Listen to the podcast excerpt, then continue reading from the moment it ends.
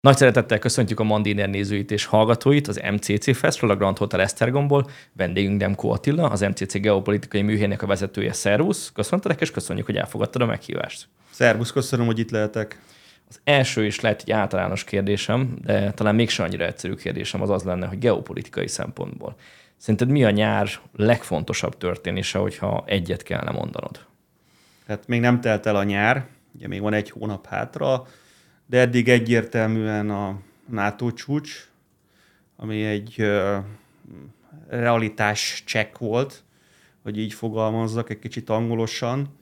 Tehát ugye szembenézett az Egyesült Államok és a NATO több más vezető hatalma azzal, hogy milyen hatásai lennének annak, amit azért jó pár NATO tagállam szorgalmazott, hogy Ukrajna nagyon gyorsan, akár még ebben az évben bekerüljön a NATO-ba, ugye voltak ilyen jellegű javaslatok is, hogy gyakorlatilag már decemberig bekerülhetne Ukrajna NATO-ba, ebben szembenéztek, hogy ez mit jelentene, és visszaléptek a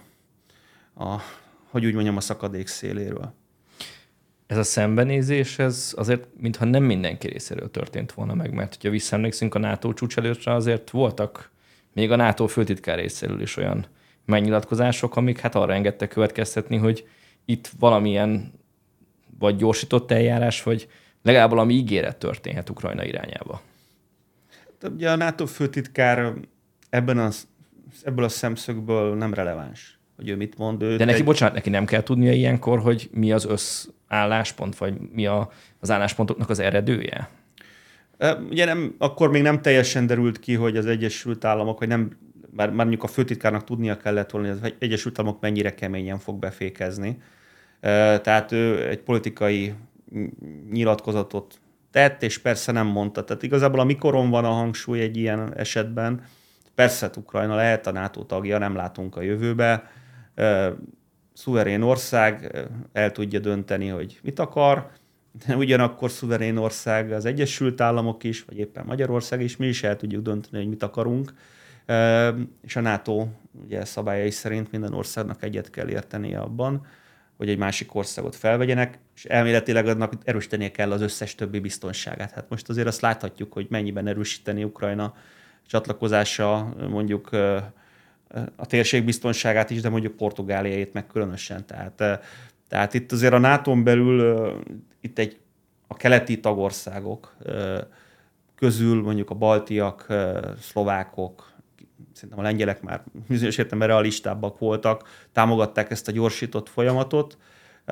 A nyugatiak nem igazán, tehát nem Magyarországnak kellett azt mondani, hogy ez nem egy jó ötlet, hanem volt előttünk egy fél tucat ország egyébként, aki elmondta az zárt üléseken, hogy hát ez most nem releváns, nem egy jó ötlet. Tehát maga Biden is egy nagyon reális nyilatkozatot adott erről.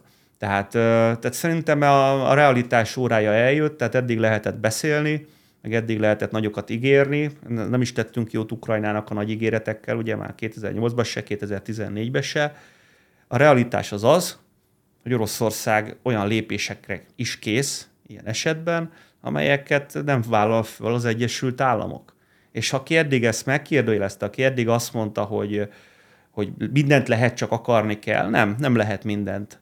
Nem lehet mindent, mert olyan következményei lesznek, ami akár a jelen világunk végét jelentheti. Nem gondolom, hogy idáig eljutott volna, de nagyon súlyos helyzetek alakulhatnak ki. Még így is van tere az eszkalációnak, de ez egyértelműen egy azonnali eszkalációt jelentett volna.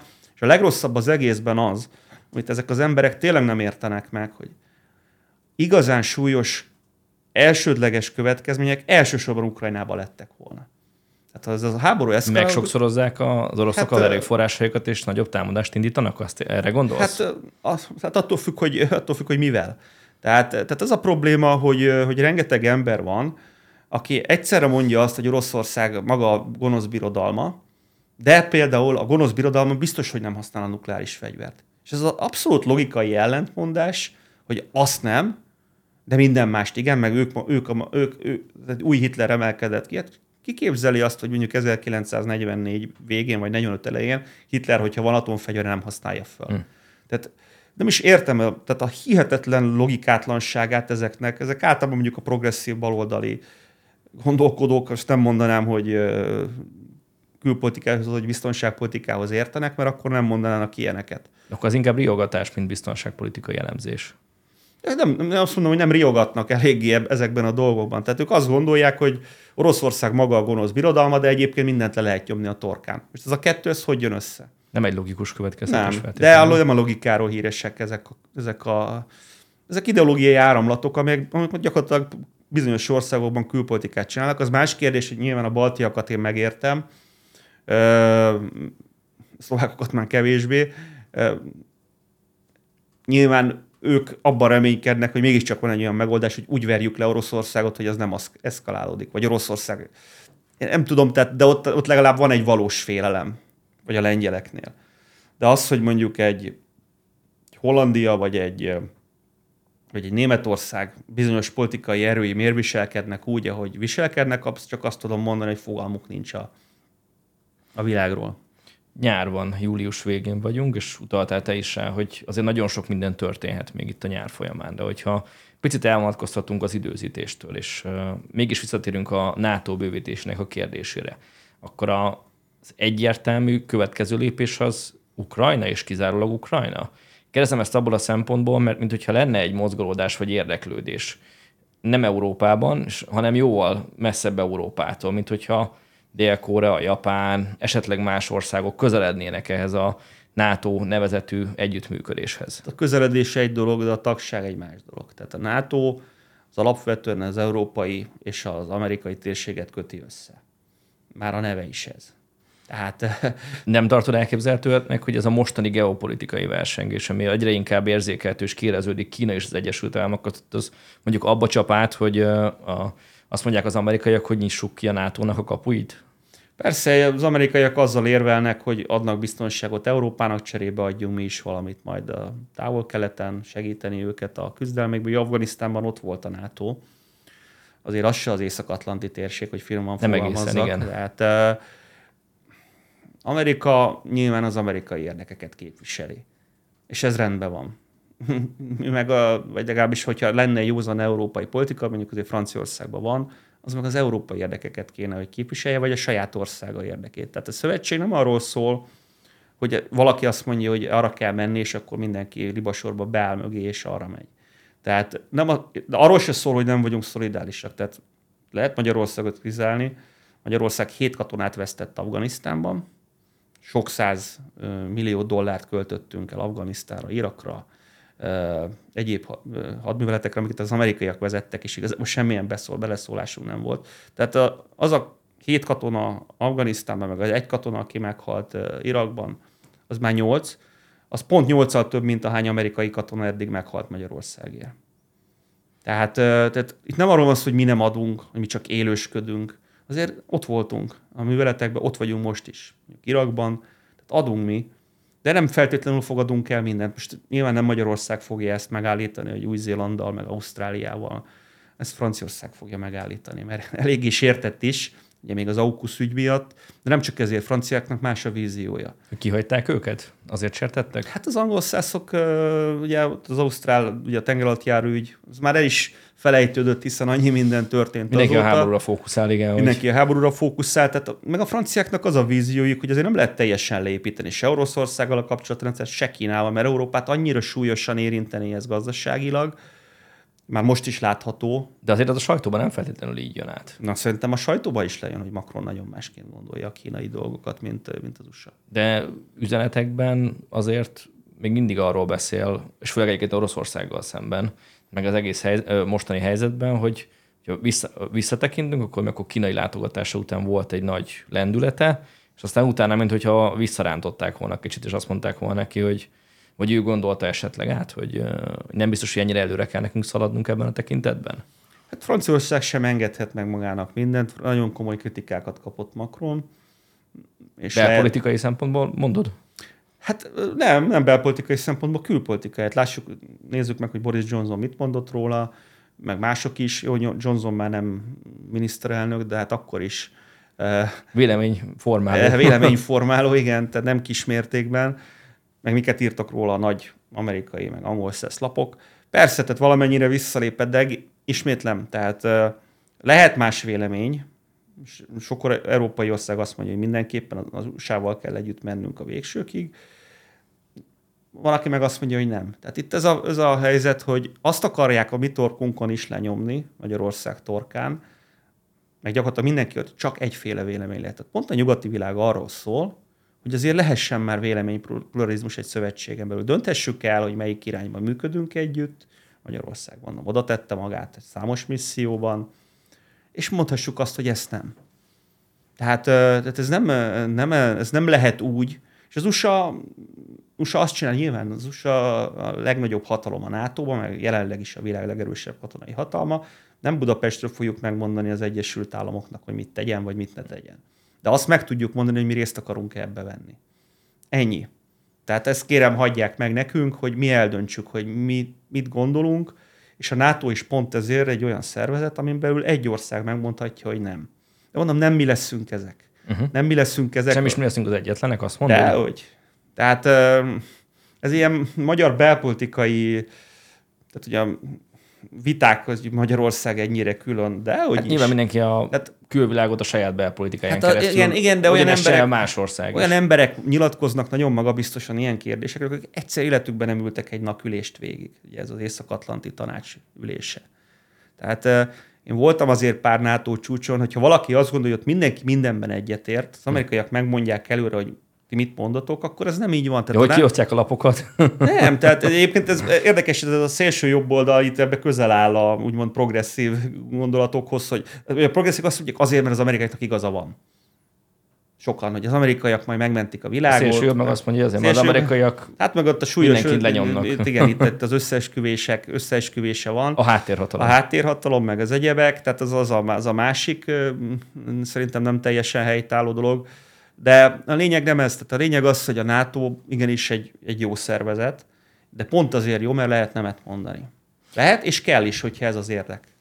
Európai geopolitikai érdekekről beszéltél és utaltál most már. A többedik ilyen beszélgetésünk itt, amiből mintha nekem az körvonalazódna, hogy ahhoz, hogy Európa igazán meg tudja fogalmazni a geopolitikai érdekeit egyáltalán, és önállóan tudjon gondolkodni ebben a kérdésben, az mintha véget kellene, hogy érjen ez a háború.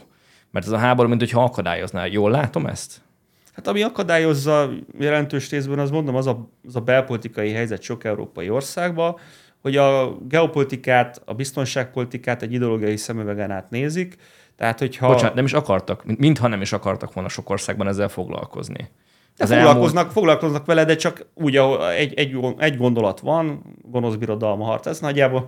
Tehát ez de én most így nem a háború kapcsán mondom, hanem a háború előtti időszak, azon mögöttünk áll mondjuk 5-10 évben. Ja persze, tehát ugye nyilván egy csomó ideig pont ez az ideológiai vonal, a történelem véget ért, nem kell hadsereg, minek az, majd...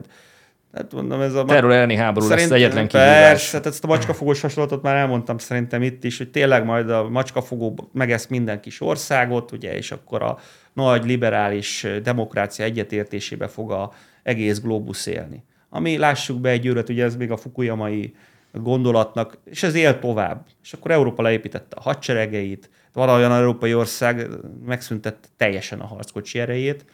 Most azért el lehet ezen gondolkodni, hogy ez a liberális progresszív gondolat hol vezetett. Tehát oda vezetett például, hogy aki akar se, tehát mondjuk ott van Hollandia vagy Belgium, mit tud adni? Annyit nem tud adni Ukrajnának, mint mondjuk 15 éve tudott volna, mert kidobálta a nehéz eszközeit. Fukuyama elmélete omlott össze, vagy pedig ez egy ilyen hiba a rendszerben, és megint egy érdekességgel élve, hogy érdekes idézetei, ez a harc lesz a végső? Hát ők mindig azt hiszik, hogy ez a harc lesz a végső. Tehát ez a baloldali progresszív gondolkodás mindig azt hisz, hogy meg lehet oldani a világ problémáit, kommunizmus megoldja a világ problémáit, hát az nem oldotta meg, akkor majd megoldjuk mi, a következő generációja. Nem voltak rosszak ezek a kommunisták, csak itt elrontották, meg Sztálin rossz. Oroszország legyőzése megoldja? Dehogy jó, semmit nem old meg. Tehát a világ problémáit nem lehet megoldani. Menedzselni lehet őket minden adott pillanatban. Megoldani nem lehet, mert ahhoz az emberiséget kéne teljesen átalakítani. Nem biztos, hogy az emberek ezt akarják hallani viszont, nem? Mert az emberek sokszor azt várják, hogy jövünk és megoldunk mindent, és minden jó lesz. Persze, hát lehet, hogy csak egyre rosszabb. Vagy úgy lehet, hogy egyre rosszabb. Hát nézd, ez is olyan, hogy sokan mondják, hogy persze, tehát sok a probléma, de azért jobban élünk, és globálisan ebben van igazság. De miért élünk jobban globálisan? Ugye mindenki arról beszél, hogy mennyit emelkedett a globális életszínvonal. Emelkedett. Annak a nagy része az Kína és India. Kína és India emelkedik föl. De ami Afrikában van, az nem a globális életszínvonal emelkedése. És itt is mondják, hogy milyen sikeres afrikai országok vannak. Valakivel vitatkoztam, és nagyon sikeres afrikai országok. És mondjam már egyet, hogy a Mauritius. Van 1,5 millió lakosa mondjuk, és akkora, mint Pest megye. Nem azt nem szorod, egy szigetország Madagaszkár mellett. De mellette Madagaszkár robban fel. És az már az 20 millió fölötti ország. Egy nagy, ugye, nagy szigetország, Kongó, az egykori belga Kongó, Zaire. Mi van ott? Folyamatos háborúskodás. Meg egy népességrobbanás. Szudán alá merült, Etiópiában meghaltak vagy 400 000. Ki beszél róla? Ukrajnával van tele minden, és meg is értem. Tehát mi magyarok vagyunk, nekünk Ukrajna fontos, mert Kárpátalja, meg eleve szomszédos ország, de mondjuk egy portugálnak miért csak ez legyen? Tehát a nyugati médiát betöltötte Ukrajna, van egy válság, amiben többen halnak, meg véresebb, és alig van róla szó. Tehát azért mégis egyébként olyan gyermetegen, pont ez a progresszív gondolkodó réteg, olyan gyermetegen európa-centrikus, szinte az ember így beszélget, vagy mondom, nem látod, de ez kirekesztő is. Igen, de Európa felelős minden rosszért, rabszolgasság, stb. Hát mondjuk nem jártak pont Kelet-Afrikában, ahol egyébként a muszlim rabszolgakereskedők rabolták le a teljes kelet-afrikai régiót, meg hát a földközi tenger is egyébként a muszlimra... Tudod, hogy kezdődött a gyarmatosítás? Hogy kérdezzek vissza, mondjuk Észak-Afrika gyarmatosítása. Azzal kezdődött, hogy az észak-afrikaiak átjártak mondjuk Nizzától kezdve, Menorka-Majorka, rabolták le, tömegével, ezrével vitték az európaiakat rabszolgának, és elmentek oda az európaiak, és akkor álljatok le, elfoglalták ugye ezeket az erődöket, és így kezdett Algéria, Marokkónak a gyarmatosítását. Progresszív ez nem az a történet, amit a New York Times-ban olvasunk. Nem, ez nem a progresszív történet, hogy gonosz európaiak oda mentek. Nem, Írországig rabolták le a berber kalózok az európai partokat, Spanyolországot, Franciaországot. Ezt a történetet kihagytuk a történelemből, mert az európaiak, fehér ember, főleg a középkorú fehér férfi, az a gonosz. Az bűnös. Az a bűnös, és nyilván a szegény algériai, Marokkó, azokat csak úgy gyarmatosították. Hát azért, meg hogy a keresztes háborúk. Arról nem volt szó, ugye, hogy Bizáncot hogy ostromolták meg hányszor ugye az arabok. Tehát itt mindegy, nagyon elmentünk egy másik irányba, de ez a lényege egyébként. Tehát ez az egész szemléletmód, ez azt mondta, hogy véget ért a történelem, mindenki látni fogja, hogy a mi utópiánk az mennyire szép. Erre az iszlám országok nagy része azt mondta, hogy ebura fakó. Erre egyébként Lengyelország, meg Magyarországnak van is egy jelentős réteg, azt mondta, hogy ebura fakó. És mit csinálnak vele? Tehát most ugye próbálnak minket folytogatni, de a világ nagy részén nem fog ez menni. Tehát nem fogják ezt lenyelni, hogy megmondják, hogy ez az uralkodó gondolat, ezt kell átvenni. Nem fogja Afrika nagy része, meg Oroszország, India, Kína ezt átvenni. Gazdasági fejlettséggel kapcsolatban, vagy fejlődéssel kapcsolatban mondtál egy izgalmasat, hogy India és Kína hajtja. De minthogyha Európa kezdene szembefordulni. Ha nem is Indiával, de leginkább Kínával. Hát ugye... És akkor ez azt jelenti, hogy akkor a magunk alatt vágjuk a fát? Gazdasági fejlettség szempontjából? Hát hogyha Indiában próbálunk Kínából kijönni, ugye a nyugati világ, akkor hova vigyük a termelést, mondjuk lehet Indiába vinni. Tehát, de az már nem lesz ugyanaz. És persze magunk alatt vágjuk. Tehát, hogyha megszakad a kínai kapcsolat, ugye az orosz kapcsolatot jelentős részben megszakítottuk, nyilván orosz agresszió, stb. Oké.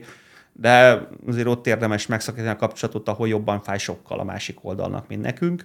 De nyilván ez már egy bizonyos értelemben elveszett fejsze, vagy veszett fejsze, Magyarország tekintetében nem, de sok európai országnak igen. Vagy legalábbis nehéz újraállítani, ami felrobbant vezeték, az mondjuk időbe terül, még akkor is, ha lesz politikai döntés, ugye. Tehát, még akarat sincs.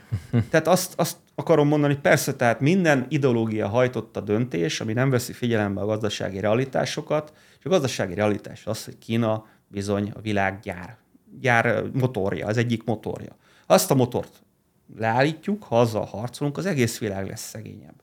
És az egész világ úgy lesz szegényebb, hogy eleve van egy nagyon feszült helyzet Afrikában, ugye részben a gabonaválság miatt, de nem ezért nő a kontinens népessége hihetetlen mértékben, semmiféle válaszokat nem adunk, tényleg van egy klímaváltozás probléma, de mondjuk Madagaszkárról beszéltünk, persze, kevesebb az eső, de 4-szer annyi a népesség, mint 70 éve. 4-szer annyira kevés az eső, ezért van mondjuk szomjúság, meg ezért nem tudnak öntözni, vagy azért, mert 4-szer annyi földet kéne bevetni, meg öntözni, mint korábban. nem pont 4-szer annyit, mert ugye a terméshozamok nőttek, de érted, hogy mit mondok, hogy azért sokkal nagyobb nyomás van a környezeten, a klímaváltozásnál azzal, hogy egyszerűen 4-szeres a népesség. És még duplázódni fog 30 éven belül. Tehát 8-szorosa lesz Madagaszkár népessége, mint 1950-ben, 2050-re. Utolsó kérdésem, mit vársz az ősztől, geopolitikai szempontból? Hát én azt szoktam mondani, hogy túl sok jót én nem várok a következő, nem hogy az ősztől, a következő jó pár évtől. Hát ugye kérdés, hogy hova visz ez az ukrán offenzíva, ugye ez, ami a számunkra egyik legkardinálisabb dolog. Én azt látom, nyilván ez egy adott helyzet, hogy nagyon nehéz az ukránoknak azt az áttörést elérni, amit ők maguk is vártak, meg a nyugati országoknak a közvéleménye várt. Tehát lehet, hogy elindul ősszel vagy télen valami. Közeledés? Tessék? Közeledés? Hát ugye nyilván Oroszország annyit tett azért, hogy az ukránok gyűlöljék őket, tehát azért megdolgoztak az oroszok, hogy itt közeledés nem lesz, de mint olyan értelme. Hát fegyverszünet lehet, de valódi béke nem biztos. Így van. Én mindig azt mondom, hogy a valódi béke az, tehát az, hogy a két oldal elfogadja a megállapodást, és tényleg magáévá tegye, ilyen nem nagyon lesz, de tűzszünet lehet, és nyilván a tűzszünet is már egy óriási eredmény, mert nem halnak, vagy nem annyian halnak meg, a tűzszünet alatt is halnak meg emberek, és a megoldást kitolhatjuk a jövőbe. Ha nincs megoldás a jelenbe, akkor mit tudunk csinálni? Kitoljuk a jövőbe, hát ha majd meg tudjuk oldani. És nézzük meg, azért a két Korea között is van egy béke, jó, ez persze más, Ukrajna. Az egy igazi béke. Cipruson igen, is van egy, lőnek. Hát ugye nem lőnek. Cipruson igen. Is van egy kettéosztott ország, az egyik ország, ugye Törökország nélkül nem lenne Észak-Ciprus. Tehát feszültség most, van, de nem lőnek. Persze, tehát most úgy teszünk, egyébként ez a másik, úgy teszünk, mintha amit Oroszország tett, az valami egészen példátlan és egyedi Európában. Hát kérem, mi történt Ciprussal? Oké, egy jóval kisebb területen, meg egy szigetország, meg nem haltak meg annyian. De hát emberek, tehát ez mondom, ez is a tudatlanság. Tehát egyszerűen olyan mélységes tudatlanság van sokszor nagyon komoly országok vezetőinek a fejében, hogy az ember tényleg nem tudja, hogy persze, tehát van erre példa Európában, és még Európai Uniós tag is tudott lenni Ciprus. Tehát még ez is lehet, hogy Ukrajnát 10-15-20 év múlva felveszük az EU-ba úgy, hogy nem teljesen integer területileg. A NATO-ban már ezt nem lehet megcsinálni. A NATO-ban ezt nem lehet, mert ott vérről szól a történet. Én ezt várom, talán nem várok semmit, reménykedem, mert ez a pusztítás, ez egyébként Ukrajnának a legrosszabb, az ukrán népnek a legrosszabb. Ők pusztulnak el leginkább. Tehát reménykedem, de jót nem várok. Reménykedjünk akkor mi is, Demkó Attila, nagyon szépen köszönjük a beszélgetést, köszönjük a Mandiner nézőnek és hallgatóinak, hogy követtek, hallgattak bennünket, tegyék ezt továbbra is.